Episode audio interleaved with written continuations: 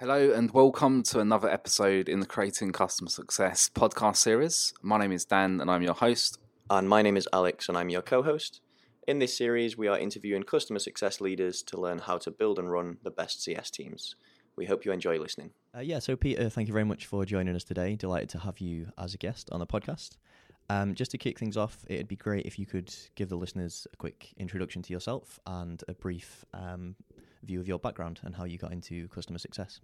Fantastic, sure. Um, so, Peter Majid, I am currently the customer success uh, director for Qualtrics um, in EMEA. Um, and prior to this, I worked for a small startup company called Delphix. Actually, they're not so small anymore.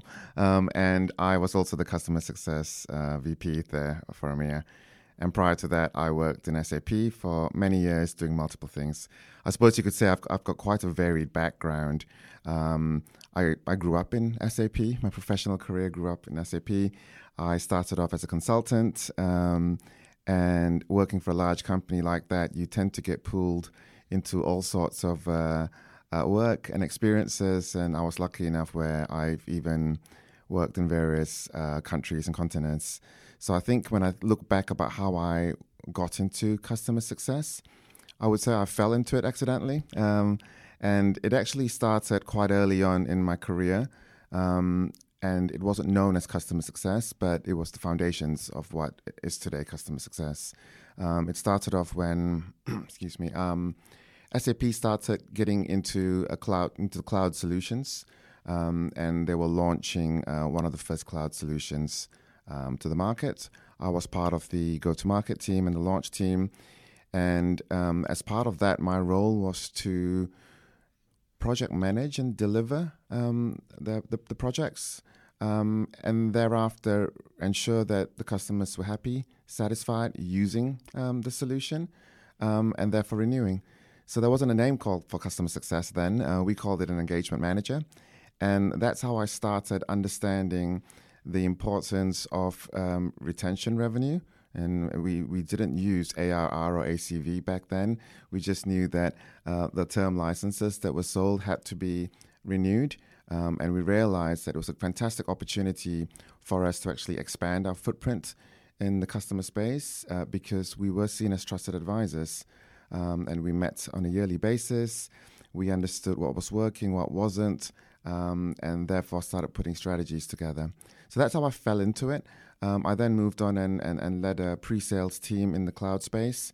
Um, and when I left um, to join another company, the startup company, um, they hired me to build um, customer success in Europe um, from the ground up. So I was the first customer success uh, manager, uh, learning the business from scratch, and then actually putting together strategies and building up the team. and before I left, the team was a was a reasonably sized team looking after the, the market over there.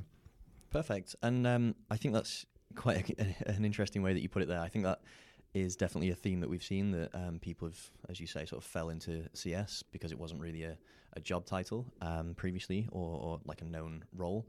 Um, was there a particular, I, I, guess you said things like project managing and, and renewing revenue and stuff like that, but um, what was the main reason that that role was created? Because a lot of the time we hear that it was just sort of born out of a need for churn, reducing churn. Would you say that that, that was the key focus, or was there anything else that was the main focus? That was the key focus. There, there, there were probably two focuses. I mean, the key one is churn.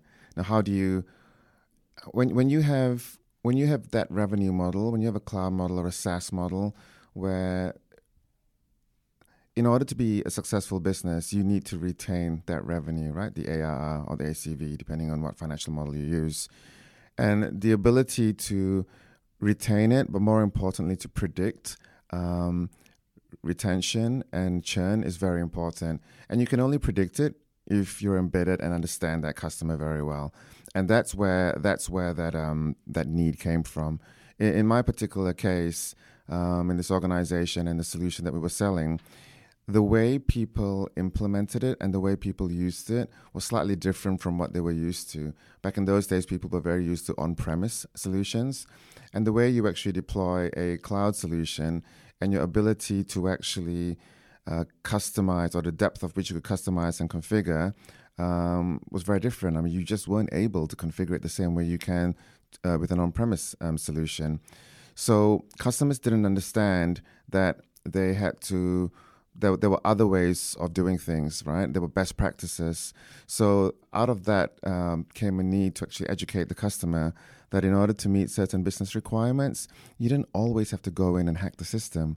You could actually change processes. There were better ways or different ways of doing things, and that with that real with that realization.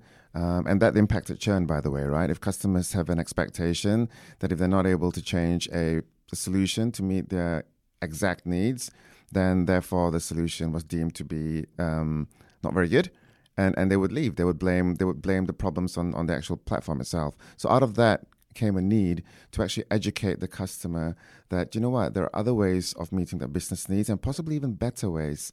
And the whole idea of um, challenging um, the status quo um, and the whole idea of actually showing them how to even disrupt the way they do things, to actually change the way they do things to get a better outcome, um, became apparent to us, and we built that into into the customer success role. And when we when we started doing that, we realized that a it actually built and gave us more credibility, um, which then actually cemented our, our position as a as a trusted advisor, right? So it came to the point where customers were actually calling us up to say, "Oh, I'm not really sure how we handle this situation. Do you have any ideas?" And that gave us then, you know, and, and as, I remember as I went through that journey, it made me realize one of one of a few things. First of all, it made me realize that when you're seen as a trusted advisor, when customers are coming to you, actually the conversation of renewals tends to take the back burner. It's no longer about renewal. It's about how do I solve my business problem. So that was that was what the first realization. The second realization um, back in those days was that I can't do this for all my customers. I just don't have the bandwidth, and neither does my team. Right?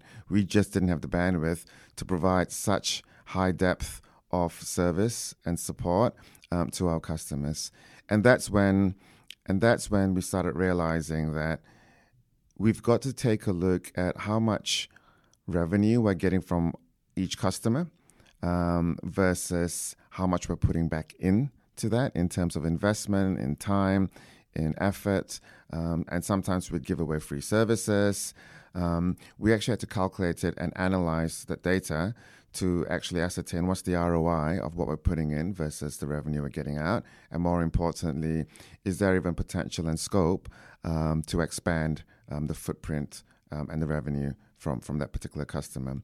That, that, that was um, a good revelation because when we when we did the analysis and we looked at the data, we realized that the noisiest customers typically weren't the ones that were expanding, right? And that that that forced us really to come up with a strategy to segment our um, our install base um, and segment them to various categories, right? Priority customers, nurture customers, growth customers, um, and then the long t- the long thin tail, the scale customers. Perfect. Um, and just in terms of, I guess the the difference between potential roles. So you mentioned that I guess when you when you started your career at SAP, it was more um, as a consultant. So do you think that's why you sort of fell into that CS role? Is it because of that ability to take that consultative mindset, um, as opposed to maybe um, someone that's more, I guess, sales focused or something like that? So, like you said, being able to um, you know solve problems and help them implement a solution, as opposed to being more commercially focused, or do you think that it does require a, a mix between both? Yeah, good question. It's uh, it's a topical one um, because you know the various customer success um, leaders I've spoken to um, have differing views. I think I think everyone can agree you need a bit of both. Uh, it's it's to what degree, um, to what degree um, do you look for, and what really is the focus. I think I think the answer comes down to um, your organization and what really you're selling. Is it a point solution? Um, is it a, a, a commoditized service versus is it a complicated, complex platform, right? Covering multiple stakeholders, large organizations, so on and so forth. I think if it's the former, then having, and then again, if it's the former, it depends again on how technical the solution is. If the solution is really technical, I find that you do need someone who can converse quite technically because your your customers and your stakeholders tend to be quite technical, and you've got to be able to have those conversations and be credible, right? But if it's a point solution or something's commoditized, I think having a commercial mindset's useful. Uh, because actually, what your the drive the driver for, for customer success is not so much adoption, but it's about val- it's about sort of functional value and also about expansion. That's that's just what I found. Um, I haven't worked in that space very much. I tend to work in the platforms, the complicated um, solutions, um, where I do find that for that, the objective of customer success there really is adoption, it's maturation, because when you have a platform, you tend to work with multiple stakeholders, different business units, um, sometimes with IT, sometimes with the end, um, the end divisions, um, different C-suite executives, um, and therefore you do need someone to be able to um, understand organizational structures, understand stakeholders, but also be able to do things such as discovery, um, consult, um, and then link, right? Link value from the platform to the business requirements, not from one stakeholder, but from multiple stakeholders, right? And, um, you know, abilities or capabilities such as listening, gathering information, uh, but then also uh, building account plans um, and delivering upon that. Um, for me, those are very those are skills that you tend to get in consultants, uh, but also when I use the word discovery and commercial, so you also need people with sales acumen in there, right? Um, so that's what I found in in in, my experience. Mm-hmm. Do you think? I guess um, that then also depends on things like the segmentation model as well, right? Because um, you know, however you put it, maybe the growth accounts, for example, you might need more of that discovery element because you need to find out where the growth opportunities are, and then, as you say, that then feeds into things like stakeholder engagement. So you probably will have to build uh, completely new relationships with new teams and things like that. Whereas maybe, um, say, like a tech, a tech touch um, or digital touch part of the segmentation might be more um, focused on like the technical aspects because it's less sort of face to face relationships and stuff like that. So I guess it, it could then depend on yeah the segmentation as well. Yep, it does. Absolutely does. Yeah. And and again, you can segment in multiple ways. I mean, if you'd asked me this question two years ago, I would have given you a different answer. Um, just because um, back then my experience was we we segmented based on um, company's annual turn- turnover, right? So um, I would have said to you then that you'd have an enter- you know I'd have a segment for enterprise accounts, and my assumption would be enterprise accounts would be my kind of growth accounts uh, because there's there's a lot of room and capacity and potential. Um, and then I would have a mid market. I would have had a mid market um, segment, and then obviously a, a, tech touch segment. Now, you know, I think about it, and I think, well, actually, you can you can slice it multiple ways. It depends what you're trying to achieve. It depends on the size of your um, customer success team. Um, and again, it depends on the platform. I, I, mentioned before, my, my experience tends to be in complicated platforms um, where there are multiple use cases, therefore multiple stakeholders. I now find that um, I do have three um, different customer segments, generally speaking. I've got Tech Touch. Um, I have something that covers kind of corporate or mid market, and then the enterprise. But within the enterprise, and even some, to some degree, the, the mid market, I almost have a matrix if I have the luxury of having a large enough team or overlay teams, I like to start building in things like industry verticals um, because then you can start really building um, industry specific content, industry specific best practices. Um, and as you build that up, you can simply overlay that with your, your success place, right? So your success place in the in the enterprise segment um, is going to include things to your to your point before, such as account planning, understanding who the key stakeholders are, understanding what's important to them, um, and then um, ensuring that um, you build out what I'm calling engagement charters or engagement plans, right? So that when you engage with these key stakeholders right up front in your early engagement, you formalize what it is that you're jointly trying to achieve together um, using the platform. And you create um, criteria or success criteria, put a timeline against it, and then you build out or you share with them and jointly build out uh, maturity plans or evolution plans, right?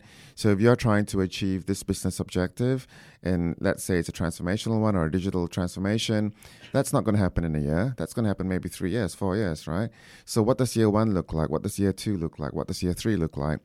And by starting to build out, jointly build out those plans uh, with your key stakeholders, then what you've essentially done, going back to what I said earlier on in my my you know engagement manager career, you've taken renewals off the table, right? If you do this well, you've taken renewals off the table because you're anchoring high, and you're talking about a transformation where actually you're not going to do it in one year. So why are you even discussing renewals? Let's talk about what's working in that transformational plan, what's not, and and and focusing on that. And by the way, by the end of year one, you've proven out phase one and phase two.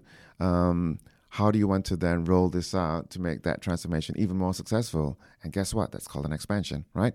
So all that would be built into your enterprise success play. Now, obviously, that's high touch. Um, you're talking about you know monthly uh, meetings, um, you know steering committee meetings, or, or, or CBRs, customer business reviews on a quarterly basis. So you can't do that for all your cus- uh, all your customers. You've got to be strategic about which ones you you you select. Mm. Then the mid market. The mid market, to be honest, what I found is that the elements are very similar to the enterprise. And this is why I said if you've got the luxury of having a large customer success team and you start building overlays, the whole idea with these overlays is that you can start templatizing some of the collateral, and everything that you create and develop in your enterprise space can simply be reused um, in the mid market and you start creating um, levers of success, right, so to, to allow you to scale. And then a difference, obviously, in the mid market is that the frequency of touch, your touch points, is just reduced, um, and the effort of creating uh, becomes is reduced as well. And the whole idea is to reuse what you've done and create it from the enterprise space. And then finally, the tech touch. The tech touch is obviously a very different beast. I, I view it as a very different go to market motion, as, as, does everyone else. Um, it is about creating digital um, content, digital plays, success plays, using lots of campaigns.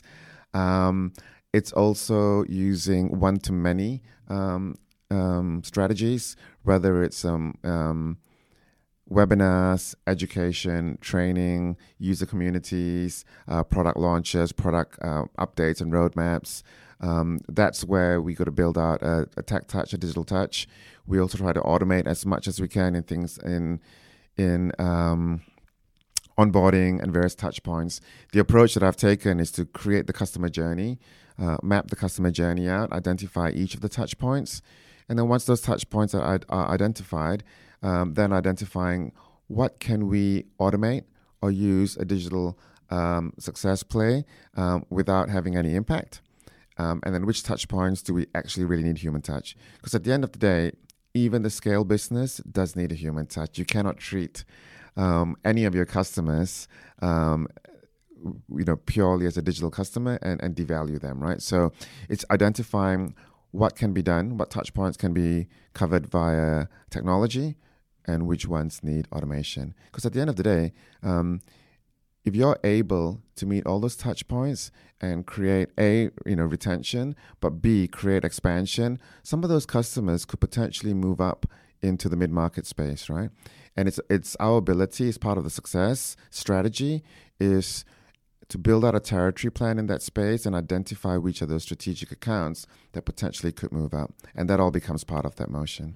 Fantastic. I guess with regards to identifying those customers that could potentially move up, is there anything in particular that the, you, I guess, look for? Um, any signs that they show in terms of their behaviours or? A lot of it's down to research. I would say two things research and partnering, right? So, customer success, and we haven't touched on this in this conversation at all. Customer success is obviously can't be a function that exists in isolation. Um, it's, it's customer success has got to partner very, very closely with sales. Um, it's got to partner very closely with delivery, support, um, the product teams, and marketing.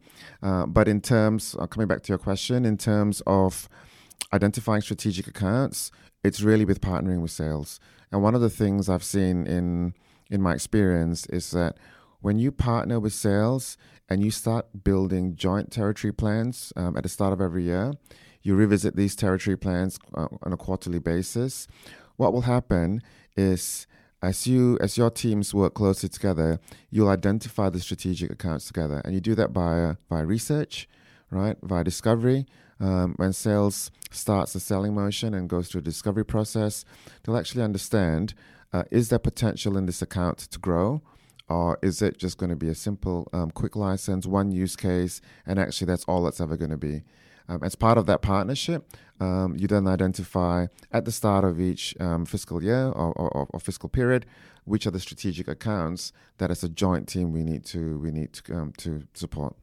Yeah, I think the the point that you made before about maturity is is really important for that as well. I think um, in terms of recognizing, um, obviously the customer has problems. That's why they're buying the solution because they want to use that solution to fix those problems and they will have like i guess long-term aspirations and goals as well but like you said it's a, a, realization of what is realistic as well so you know in year one is it realistic that we'll solve this problem or is it a, a five-year project and um, also things like the the resource that they have to deploy it because i think sometimes people just sort of maybe hear the problem and they're like yeah we can definitely help you with that but then six months down the line when they say oh we've only got maybe um, one developer or one um, like technical manager or something like that, then you kind of realize that maybe that wasn't like a realistic expectation.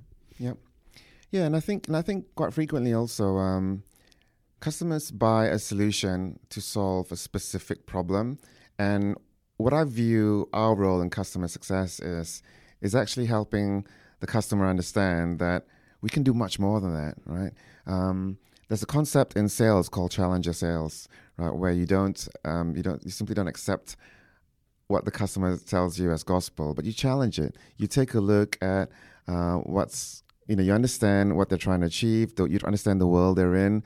excuse me, the industry they're in, the various forces at play, and then you kind of challenge them and you advise them, right? And I, I think that's the right approach for customer success as well. They may buy uh, your solution for one use case. Um, and yes, you can solve that and you, you, can do it very well. But actually, I think the real value comes when you, you know, going back to what I said earlier, when you do discovery, you truly understand, you know, what else is at play in that organization, um, what business challenges they're facing, what's happening in the industry. Are they in a, in, in, a, in an industry that's in decline? Are they in an industry that's being disrupted? Um, and then you know, again, this is why I like the maturity model because then when you use the maturity model, you can actually say, you're doing this now, you're solving this problem today. But if you take a look at what's happening in your industry, these are the other factors at play. And here are some of the other problems that may come up tomorrow. Or, do you know what? If you if you took a look at this aspect of what you're doing, excuse me, and if you use this functionality, you know, that could be trend analysis, that could be forecasting or predictive, predicted, predictive analysis, then what you could potentially do is you could be the disruptor. And that's when I think customer success really challenges the customer um, and helps the customer evolve from where they are today to tomorrow. And, and that's kind of why I really like the maturity model. And if you position that maturity model right up front in the engagement, um, you start transforming yourself from being a technology provider to really a business partner. And I think if, if you can, if the customer success team can do that well, then um, again, you transform yourself from being someone focused on renewals to, to really transforming businesses and therefore building on expansion. Yeah, and I think you sort of mentioned it already. Um, like that's trusted advisor status, isn't it? They mm-hmm. they came to you with a problem and you've helped them not only achieve that but go far and beyond that. And as you say, if that's a company that's moving through the maturity model, yeah, that they're um, they're going to trust you to yeah help them keep going through that model. Yep, perfect. I guess as well, just even thinking about obviously creating verticals is that where the vertical experience really comes into play having that ability to share stories of what other clients are doing that's right that advice yeah that's that's exactly right. Um, and and it, it's again uh, it's a luxury because if you're a, in a smaller company so in, in in one of my former companies we we weren't we just didn't have that many people in the team and i didn't have the budget to do that. So we weren't able to create um, vertical industries. But what i what i encouraged the team to do was to focus and have specializations. Everyone has to be a generalist when you're a small when you're a smaller team. But if you're able and this comes down to creating those customer segments as well if you understand um, your customer segments and if, as you're doing your, as you're creating your territory plans, if you understand, for example, that financial services is going to be a big um, area for you, and maybe telcos are, are, another big area for you, then even if you can't build verticals, you can start creating subspecialties within people, right? And as you create those subspecialties, you're able then to talk in the language of the customer. You're able to understand trends. I mean, if you're in if you're in retail banking, for example, um, the challenger banks has have been around for a while now, right? Quite a few years now, but it's a huge it's a huge challenge for, for the banking industry. And for the challenger banks themselves, they've got a huge challenge, right? One is banking, the banking industry, you've got to be stable, you've got to be robust, and somehow that seems to be tried, uh, tied to the perception of being traditional. Right? How do you how do you be robust and stable and traditional, and at the same time be disruptive use uh, digital technology, put everything on the cloud, right? So that's one of the challenges they're facing. And if you, as a as a solution uh, provider are able to a understand that, call it out, and then walk through how potentially your organization can support that. How much value, are, how much more, how much more value are you going to add versus someone coming and just selling a platform, right? So that that's the kind of uh, nuance I I like to build in the customer success team. Yeah, I think it's quite a nice view actually, and I probably I've made the mistake of this in the past, but sometimes you can be focused as a CSM of being an expert in your own products without trying to be an expert in your customer's business and really understanding like the challenges that they face. Would you advise CSMs to try and step into their client's shoes, whether that's going to conferences, reading like trade publications that relate to that sector? Uh, I guess is that something that you've tried with your teams that you've managed in the past, or? Yeah, it's a good question. I, I, I and, and actually, it's a, it's a trap that we all fall into. It's not just you. I think we all do that, right? We're so focused in our own worlds, and I feel quite I feel quite passionately about this. Uh, there are times I forget because I, I also focus on my world, but but I do feel passionately about this. I think if we, you know, you, you hear me say the same words over and over again, right? But if we want to be credible, if we want our customers to come to us, then we've got to we've got to stop thinking about ourselves we've got to we do have to put ourselves in our customers' shoes. So, and I think you're right. I think that's reading up on you know, trade journals, going to conferences, um, just understanding, even talking to people. Um, I spend a lot of time talking to people, understanding their worlds, understanding what keeps them up at night, um, so that I can understand the trends, right? And then when I speak to them, I I focus on their journeys and not on ours. But what I see happen time and time again is most not most uh, that's I haven't been to that many organizations but the, the the the organizations I've seen are very focused on their own internal processes and I think the danger of that is you display that to the customer and the customer's got to navigate your processes whereas if you built your internal processes with the customer in mind outside in focus on the customer journey and you hide your internal processes right so if you have to pass from one team to another. You know, maybe it's from implementation to customer, from sales to implementation to customer success to support to product management. The customer shouldn't have to see any of that. That should be internal to your own organization, right? Yeah, I think um, it's interesting you say that because one of the things that's come up on basically every episode so far is curiosity, and I think that's essentially what what you're describing there. The um, the personality trait of constantly being curious about the customers that you work with and getting to know their world, the way that they operate, and where you as a solution fit into that. Um, but I guess on that note, are there any other common personality traits that either you look for when you're building out a team or that you've come across um, through the organizations that you've worked for in the past? So yeah, curiosity, absolutely. I I, I want people who are genuine and come across as genuine, uh, because at the end of the day, even though you have to build a structure and a framework um, in the customer success team, people have to be likable. You know, people have to be likable. Um, they've got to be able to build rapport very quickly. Um, they've got to be able to handle um, difficult, tense situations because they happen all the time, right? they've got to manage escalations. They've got to handle things calmly. Um, so, so all that ability and capability for me is important. I also like people to um, always be wanting to learn. So I suppose it's tied to curiosity, but but actively going out there, building knowledge and learning, because customer success is a changing function. You know, as industry changes out there, as customers and organizations change, um, we we also have to change. Therefore, we've always got to be learning. Um, I like people to try things, um, and I'm okay if if if they fail as long as they're honest about it, and we we learn lessons from it, and then we share those lessons uh, with the wider team. So that for me is very important as well. And I mentioned this at the very start. I like people who are consult consultative, right? It's about doing lots of discovery. It's about listening. Active listening is really important because there are verbal and non-verbal cues. Um, and if you can pick up those non-verbal cues, then you you you've got the ability to sort of dig deeper and uncover information that could be pertinent. Um, so that's that's very important to me. Um, and then the ability to reflect and pull that information before before pulling into strategy.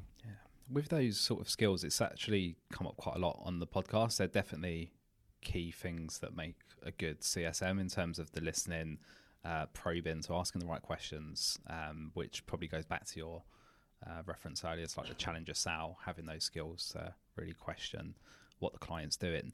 Is that something that you have found maybe a struggle to hire for? So would you like do you feel with regards to like CS at the moment, do those skills exist for the majority of CSMs or is that something that perhaps maybe we need to do more um, sort of discovery and learning around in the industry?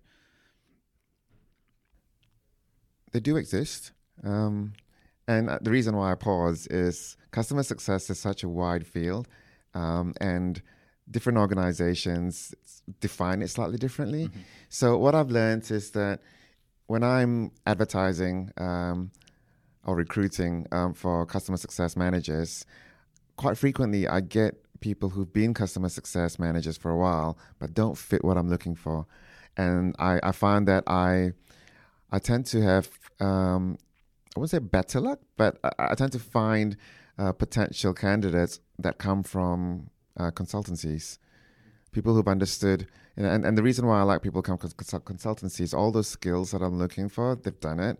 Um, they're, they're, they're able to handle um, multi, multi-stakeholder management, um, high stress situations, escalations. They're quite programmatic and structured, which is very important. Um, being able to handle multiple uh, priorities, conflicting priorities, but also there's a there's an element of commercial um, astuteness within that. So, so, I find that's a good um, background and experience. Um, and in fact, when I look at people who are currently customer success managers, um, the really good ones I find have an element of those skill sets, right? Whether it's in consultancy or not doesn't matter, but an element of those skill sets, and that that's what makes for me a good um, a good hire. Yeah, and I think um, it's been interesting doing this um, these podcasts because the the one consistent thing is the skills that are mentioned or the personality traits. Um, but as you said, because the industry is so wide, that's evident through the different roles that people have had, like either people that we've interviewed or, um, yeah, the types of people that they say they uh, tend to hire from. So, you know, we've spoken to people who um, have been things like account managers and consultants, but then there's also like people who've been developers or tech support, and I guess it is a merging of um, the two elements that we've kind of touched on really. One which is more the consultative side, and then the other which is more for certain businesses the um, the technical expertise or the platform expertise. Mm-hmm. Yeah, that's right. And I've I've had I've had in, in, in my various teams I've I've had that mix as well. Um, and again, it depends on what you're selling and what you're trying to do. I mean, customer success in different organizations fits in different functions, right? Some some organizations have customer success sitting in the broader sales go to market, in which case you would look for someone slightly more commercial, someone who's got more account management skills.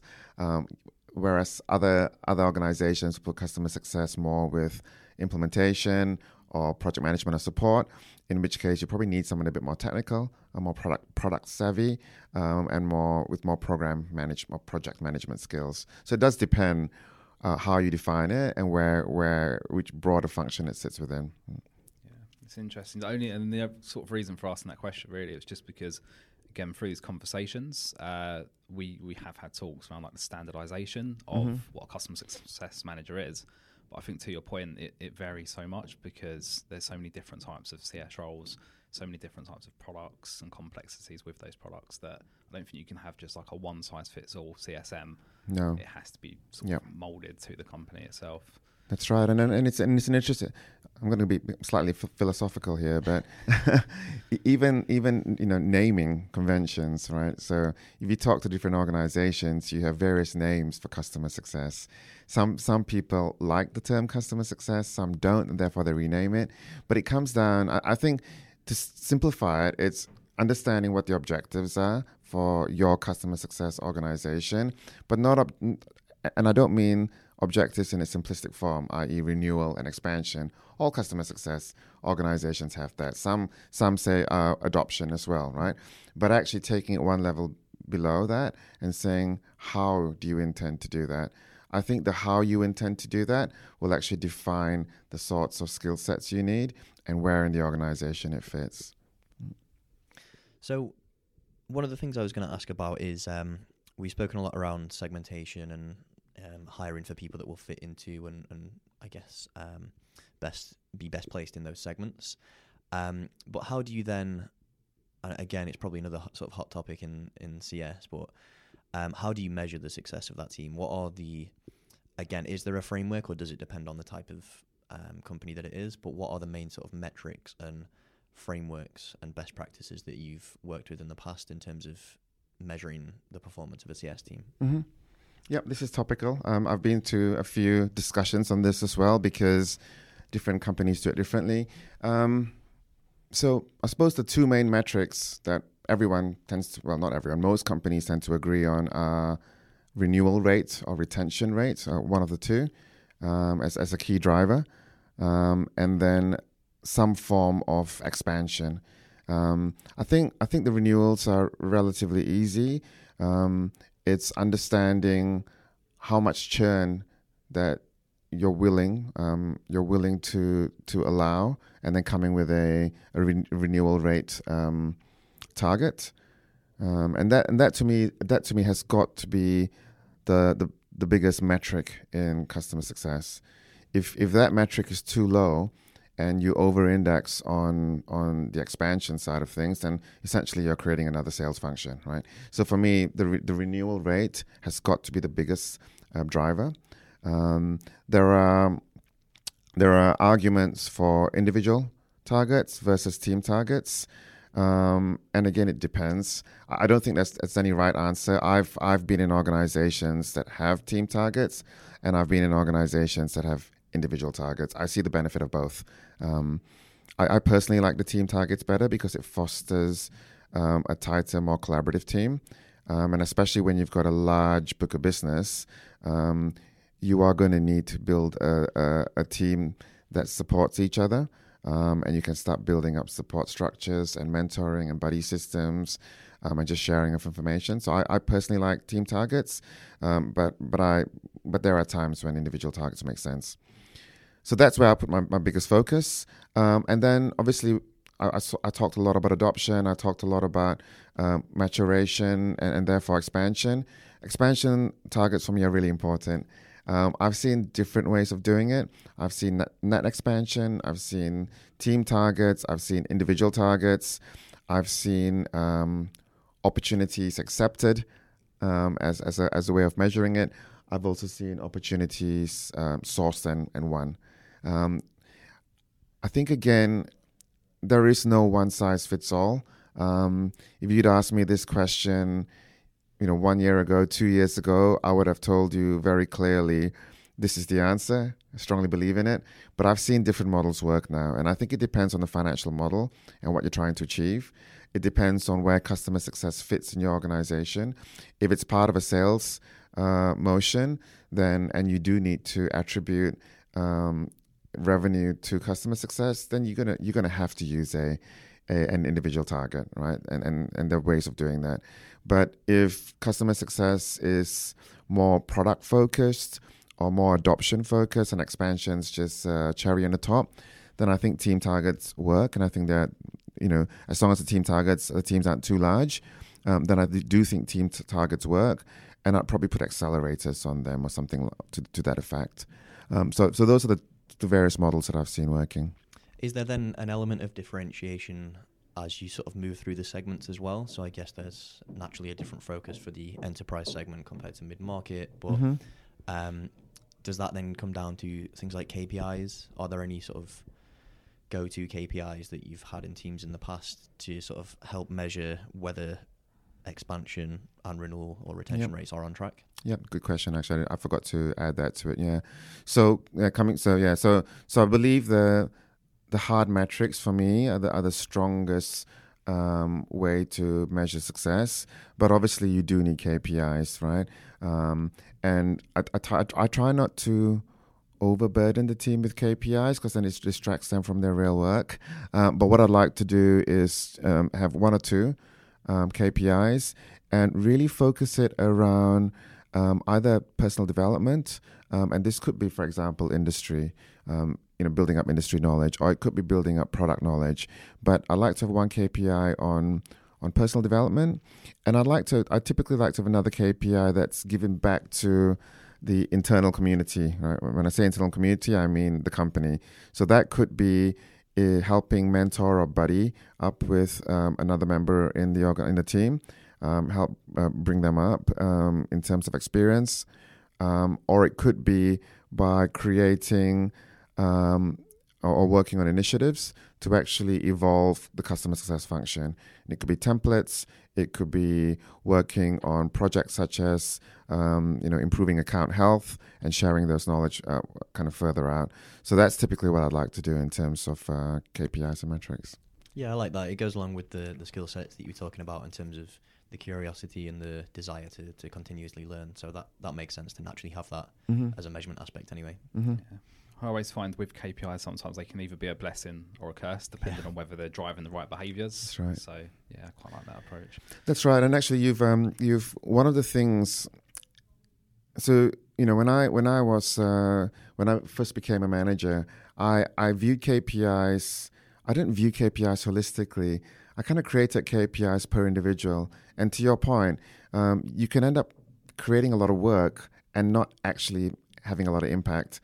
So I think the best way to do it is at the start of every year to actually th- think of the themes that you want um, for that year. And typically, this should fit into a three-year vision or a four-year vision or four-year plan, right? Um, and therefore, when you create your your themes each year that fits into your bigger plan, you then start creating KPIs for the team. You know, so I, I typically have my own KPIs um, that are more you know kind of broader. And then as I create KPIs for the teams, um, that can then cascade down to each individual. So therefore, whatever KPIs are, they've got to fit to the theme for the year, which has got to fit the four-year plan or three-year plan or whatever it may be. Then to your point, that way you don't end up doing things for the sake of doing things, but you actually do something that fits holistically to the broader plan. Yeah. And how about with things like, um, I guess, uh, again, going back to like enterprise and mid market, um, I think you refer to them as engagement plans. Um, you know, other people might call them like success plans or something like that. Um, is there any sort of criteria that is measured in terms of that to, to uh, or is that more of a, a client facing KPI in terms of like those um, customer business reviews or the quarterly reviews or, or something like that? So it, it depends on the maturity, and we, we haven't spoken about this, right? The maturity of your customer success organization. Um, if you're if that customer success organization is emerging, excuse me, then then yeah, you, you typically have to build um, those uh, in the KPIs. So that success plans typically have to be built into KPIs, but as the as the organization matures, it really should be part and parcel of your day. You know, it's like you wake up in the morning, you brush your teeth, you have a drink, you don't think about it. You're not told to do it. But, you know, if you're a three year old or four year old, you, you kind of be nagged to do it, right? So it's the same. It's this is part of the discipline. I would expect everyone in my team to be running CBRs. I shouldn't have to tell them about it. They should be doing it. And in the CBRs, they should be doing a number of things, right? One of them is the engagement plan or the engagement charter. That that's should be part and parcel of the discipline. And you know, you create success plays or operational models, and that operational model should be used by every single person in the team, right? And um, obviously, they have to be updated on a yearly basis because things change. Um, but that becomes the bread and butter of the role. So I don't, I, I typically don't put that in the success plan. However, if I have someone junior in the team joining, um, and as part of the onboarding, um, it does go into the it does go into the KPI for that quarter. Yeah, I like that, and I think it. Again, you mentioned it before, but templatizing the structures and the frameworks. If it's kind of a known expectation, then to your point, it then becomes almost like a subconscious behavior. That's right. and it's just second nature to the the team. And yeah, they can then focus on again what you said more around their own sort of personal development and the company's development. And it's not really a main focus to do those engagement plans. They just do it as yeah as a natural part of Mhm. their role. So yeah, I, I quite right, like that. yep. Yeah. And every time you introduce something new, right? Because as we evolve, and, and customer success should evolve, right? We should evolve because if we don't evolve, we'll remain stale and irrelevant. So as we evolve, evolve, and um, you know, we roll out new ideas, new methodologies, then yeah, they, they typically have to go into the KPIs because otherwise you don't affect change, do you? So yeah. Justin, I think you mentioned this more so at the start, but just around like looking at the cost of service. So, how much does it cost to service a particular type of client? And then that informs the different service levels that perhaps maybe an enterprise client would get versus mid market. Have you got a particular approach that you follow now when you are looking at the segmentation of clients and the cost of service? Is there anything that goes into that specifically that you particularly monitor? Um, so yes, there there are lots of things that go into it. Um, I suppose the first thing to to look at is actually understanding that seg- each segment and understanding what's the potential for revenue that's going to come out of that segment. Right, that's probably the first thing you look at. Then the second thing you look at is um, is there a minimum threshold um, where you would expect customers in that segment to to buy or to spend, right? And the reason why this is important is because it's very easy to put a customer in an enterprise segment just because they've got a big brand name and they're a global, global presence or they're you know Fortune 500. Uh, but if they're not willing to spend a minimum threshold, you can easily overinvest in that organization and not necessarily see the revenue or the return come back in time. So that becomes an important um, factor.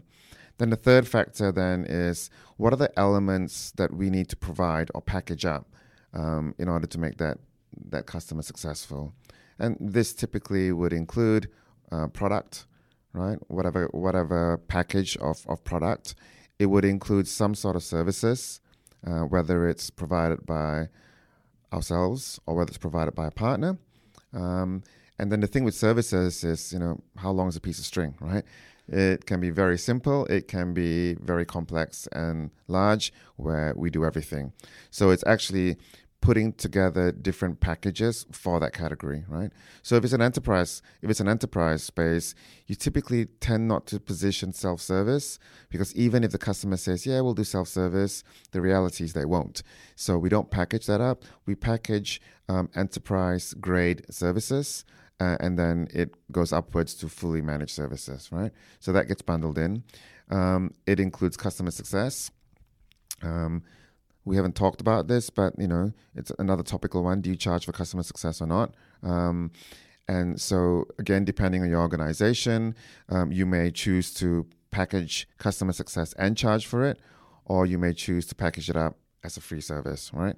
Um, and again, it depends. So, in an enterprise space, I always budget for high touch. Um, if it's a global account, um, multi country, multi language, sometimes I even budget for multiple CS, right? Maybe a CS director and a CS manager or a junior CSM. Um, and if it's a global account, then I actually would consider charging an element for it. Um, then, then obviously the other element that you package up in there is um, support, right? Varying packages of support. If it's an enterprise account, maybe you can upsell them to a premium support package.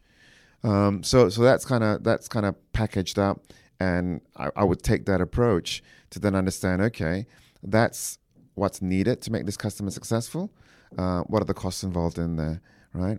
And then, and coming back to what I said, the point I said earlier, this is where the minimum threshold comes in. If the cost of putting together these elements to service and make the customer successful, you know, is 100 grand or 200 grand, then your minimum threshold um, you want the customer to spending that much at a minimum, right? And if it's slightly under that, you know, then you make a business decision. Do you invest in this account and you take the hit up front, uh, but with a plan to um, overachieve that in you know 12 months or six months or whatever it may be. So that that's how I would package it up, and that's the approach I take. Interesting. I guess is it on the sort of CSM to just be aware of the sort of service they are providing, or is it something that you, I guess, look at from more of a top level view? Perhaps maybe with that historical data as you're collecting that, just to look at different segments or different verticals, understand like the service that has been delivered, cost that up, and then moving forward, that allows you to then associate some type of cost to particular types of clients. Yeah, I think the CS leaders need to do this, and it's it's not an exercise that you can that CS can do by itself. Obviously, you do it in conjunction with sales, you do it in conjunction with your service delivery team or your partner team as well, right? Um, however, that said, um, I like that. I like the customer success team to understand that, and the reason why I like them to understand it is as they as they, you know, as they create their territory plans, as they look at their own books of business, they need to be understanding just because the customer has a large name and they're shouting doesn't necessarily mean that that customer is prioritized over the quieter customers, right? I, would like the team to understand in their books of business which are the strategic accounts. And again, earlier, and I said do this in conjunction with sales, which are the strategic accounts and where is the potential for them to actually grow um, the business. I think as well, again, just something that we've sort of come out of these episodes. Um, I can't remember which episode it was sort of highlighted on, but this can be the mistake as well when segmenting just based purely on value. Mm. The reason being you could have maybe one CSM on a really high value account that are probably quite well or have adopted the products well, don't need that much support, but we're trying to give them that support with one person and then they end up sitting there not doing much at all yeah. because you've got all that resource allocated to the one account. So yeah, quite like that approach. Yeah, I guess it goes back to um, again understanding the the customer's environment and the industry as well. Like something might happen. Say if you've you've set your segmentation up for the next six months or so, something might happen to one client that you've put in a lower end of the segmentation that mm. completely changes their environment and maybe what they're willing to spend and their potential. So it's an it's an ongoing thing, isn't it, to, it to constantly review that. It is. This is why I um this is why I said at the very start one of your questions, you know, what skills you look for, and and I talked about kind of account planning. This this I think is really important because what what I one of the traps I see that um, a lot of customer success um, managers fall under is that they've they've got a good relationship with you know one stakeholder or two stakeholders in an account, then they've kind of given that account um, health a green score, right, or a green status, but they could be aligned to a stakeholder that's not that influential, or they could be just in a small part of the organization and the only way you're going to know that is if you take a step back and take a look at the account holistically. You build an account plan, you understand the org structure, and you understand am I across all the business units or the divisions, right? Um, can I go higher? Who who really who really cares about this program? Who really has the budget, right? Um, who are the influencers in there? Until you until you, you run that exercise, you could be single threading and and what's worst of all, what happens when that stakeholder changes? Then you're in a position where you really are struggling to take that account back to green, which maybe wasn't green in the first place anyway, right? So so I think this is why I like this is why I like doing proper account planning, and and we haven't spoken about account health, but when I when you think about how you measure account health, um, the various characteristic characteristics that you need to drill down upon is is you know um, not stakeholder, but stakeholders. Who are the various stakeholders? Do we have access to them, right? As, as, as a key element. Um, do we are we attached to a company-wide program, right? Or are we attached to a uh, a, signi- a, significant strategic program? Could be another one. But but until you until you identify these attributes in the account plan and you build it into your account health, um, you may not be measuring account health accurately. And would you say, looking at perhaps maybe a successful customer, understanding what it is that's made them successful, perhaps like you say, being aligned to a specific program internally, being across certain stakeholders, would you then use that as an ideal view of how other clients should look? Yep. So yeah, so so coming, so I'll, so you know, when I think about If I, if I bring that your question back to account health, so if I think about how I measure account health, those are some of the elements. I mean, obviously there are others, right? There are. I talked about maturity model, so understanding where they are in the maturity model. Um, having the customer themselves understand where they are in the maturity model is another element. Um, having concrete uh, steps or plan jointly with the customer to actually progress up that maturity model, because when you do that, that's a good sign that that account um, even if even if they're in you know even if they're in the emerging phases of the maturity model, if they've got concrete steps and plans to move up, that's going to increase the account health, right? Um, usage, product usage is obviously a key one that that everyone measures. Product usage is an interesting one. I it's a good indicator, but it's not the best indicator. All it mm. tells you is whether people are using yeah. the platform, right? Yeah. So you, I think it's good to have it. You need to have it because if people aren't using it, it's an early warning signal, right?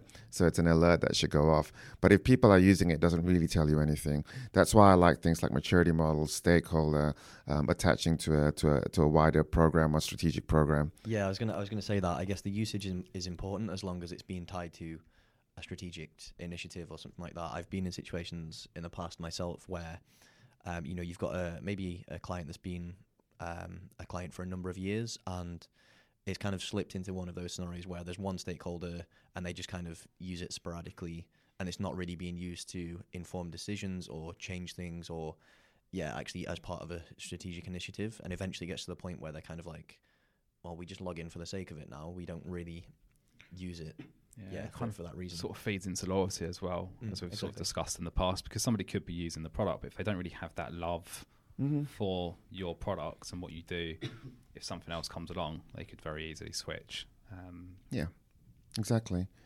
Yep.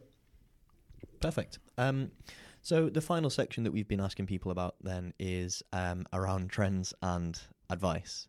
So, um, firstly, I guess we've spoken a lot around the current state of CS and uh, things like segmentation and different engagement strategies and so on. But um, where do you think the industry will head? What do you think will be the next, either the next biggest thing or what will change um, from a customer success perspective? Good question. Um, two things. I could be biased, yeah, because of the industry I'm in. Uh, I think experiences uh, are a trend now and the focus on custom customer experience, customer journeys has already started, but actually the sentiment that comes out of customers uh, and the ability to feed that back into a CS system, um, I think is is an emerging trend, um, and closely tied to that to that is the ability to use that data, that experience data, and predict um, likelihood of churn or predict um, next next um, actions. I think is where we're we're heading towards. Yeah. Do you think there will be an element of that um, that's come up in the past in terms of, I guess, AI and automating that data and having the sort of decision making process mm-hmm. yeah, automated for you? Yeah, I do. I do think, and I think, and I think it that that's that that sort of um, automated um, and predictable um, data um, is going to make our jobs a lot easier um, as long as we're able to capture capture the, the, the human sentiment and feed feed the machine. Yeah. I guess another big part of that is just getting that view right in the first place, as you said, understanding what makes a healthy customer. Mm-hmm. If you have that success criteria in place, you can essentially then feed that into. That's right. Yeah, it's that's right. Yeah, it's it's asking the right questions, mm. um, and you know having and the thing is, you can ask one question and get, you know, 200 different answers, right? So being able then to um, categorize those 200 answers uh, where they're actually very similar, but also being able to identify keywords or key statements that actually may sound similar but has a very different sentiment, right? Um, being able to capture all of that and then um, kind of automate you know, recommended next steps or recommended actions. And I think that would make that would make customer success a little bit easier, especially down the tech touch and digital touch areas, and help us manage the uh, the mid market in a, in a, in a way that we can scale. So if I take a look at the cost, coming back to cost again, I take a look at the cost of running a customer success team. It's high, but as you as you go up the customer success, success maturity model, if you can actually automate and you can use things like AI um, and predictive, and if you can bring in human sentiment into that, human sentiment data, what we call experience data into that, then actually you've got the ability to automate that and reduce the cost of running customer success, right? Um, and that I think will be quite powerful. Yeah, absolutely. Fantastic. And um, just the last question that we've got is just around advice for somebody looking to build their career within CS, mm-hmm. uh, probably both as a CSM and then also as a CS leader. Yeah. Um, so I think as a CSM, um, I think we've touched upon it before. It's about being curious. It's about knowledge, but uh, but also it's about it's about the ability to to pick up multiple skill sets, right? So on how to consult, um, but also not being fearful of learning the commercials, the commercial side of things, um, and being holistic in, in that approach. One of the one of the traps I see a lot of um, young CSM fall into is to focus a lot on the product and technology. It's easy to learn, it's a safe space, um, and it therefore becomes very easy to have conversations around that because you can just go straight to technology and demo or showcase um, in a lot of detail. Um, and it's a trap because although you need that, that's only a foundation. But the true skill sets is actually being able to have the business conversations, the need um, that they're trying to solve, and and how we do that right? And, and, then being able to to be commercially savvy. So i would actually focus on those areas as opposed to the technology. The technology you should just do anyway. Yeah i guess as well if you have the foundations right wherever you go in your career you are going to be able to lean on those skills. Whereas if you just focus on the products mm-hmm. that's going to be lost as soon as you move to another company essentially. So you could be a product expert in one company move somewhere else yeah. and then essentially you haven't got those core skills in order to that's right. conversations and that's right. And I think the second part of your question, the CS leaders, um, I mean, as a CS leader, there's so many things that you need to to focus on. I, my own personal learning has been what I found really effective is partnering. As a CS leader, you've got to partner with almost everyone. You've got to partner really closely with sales.